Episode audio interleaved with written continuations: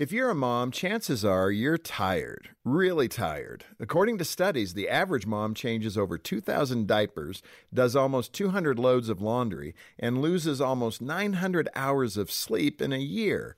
You might work outside of the home as well, earning respect and income, before returning home to more responsibilities. I'm sure there are weeks that go by where your kids fail to thank you for making them a grilled cheese sandwich or giving them a ride to soccer practice.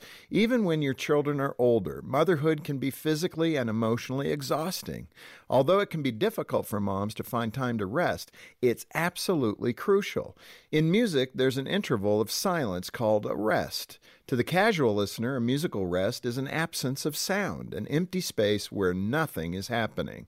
To a musician, the silence between notes is as crucial to a melody as the notes themselves. Far from having no purpose, a rest is active and frames the rhythm and tempo of a song. In the same way, rest is crucial to the rhythm and tempo of motherhood.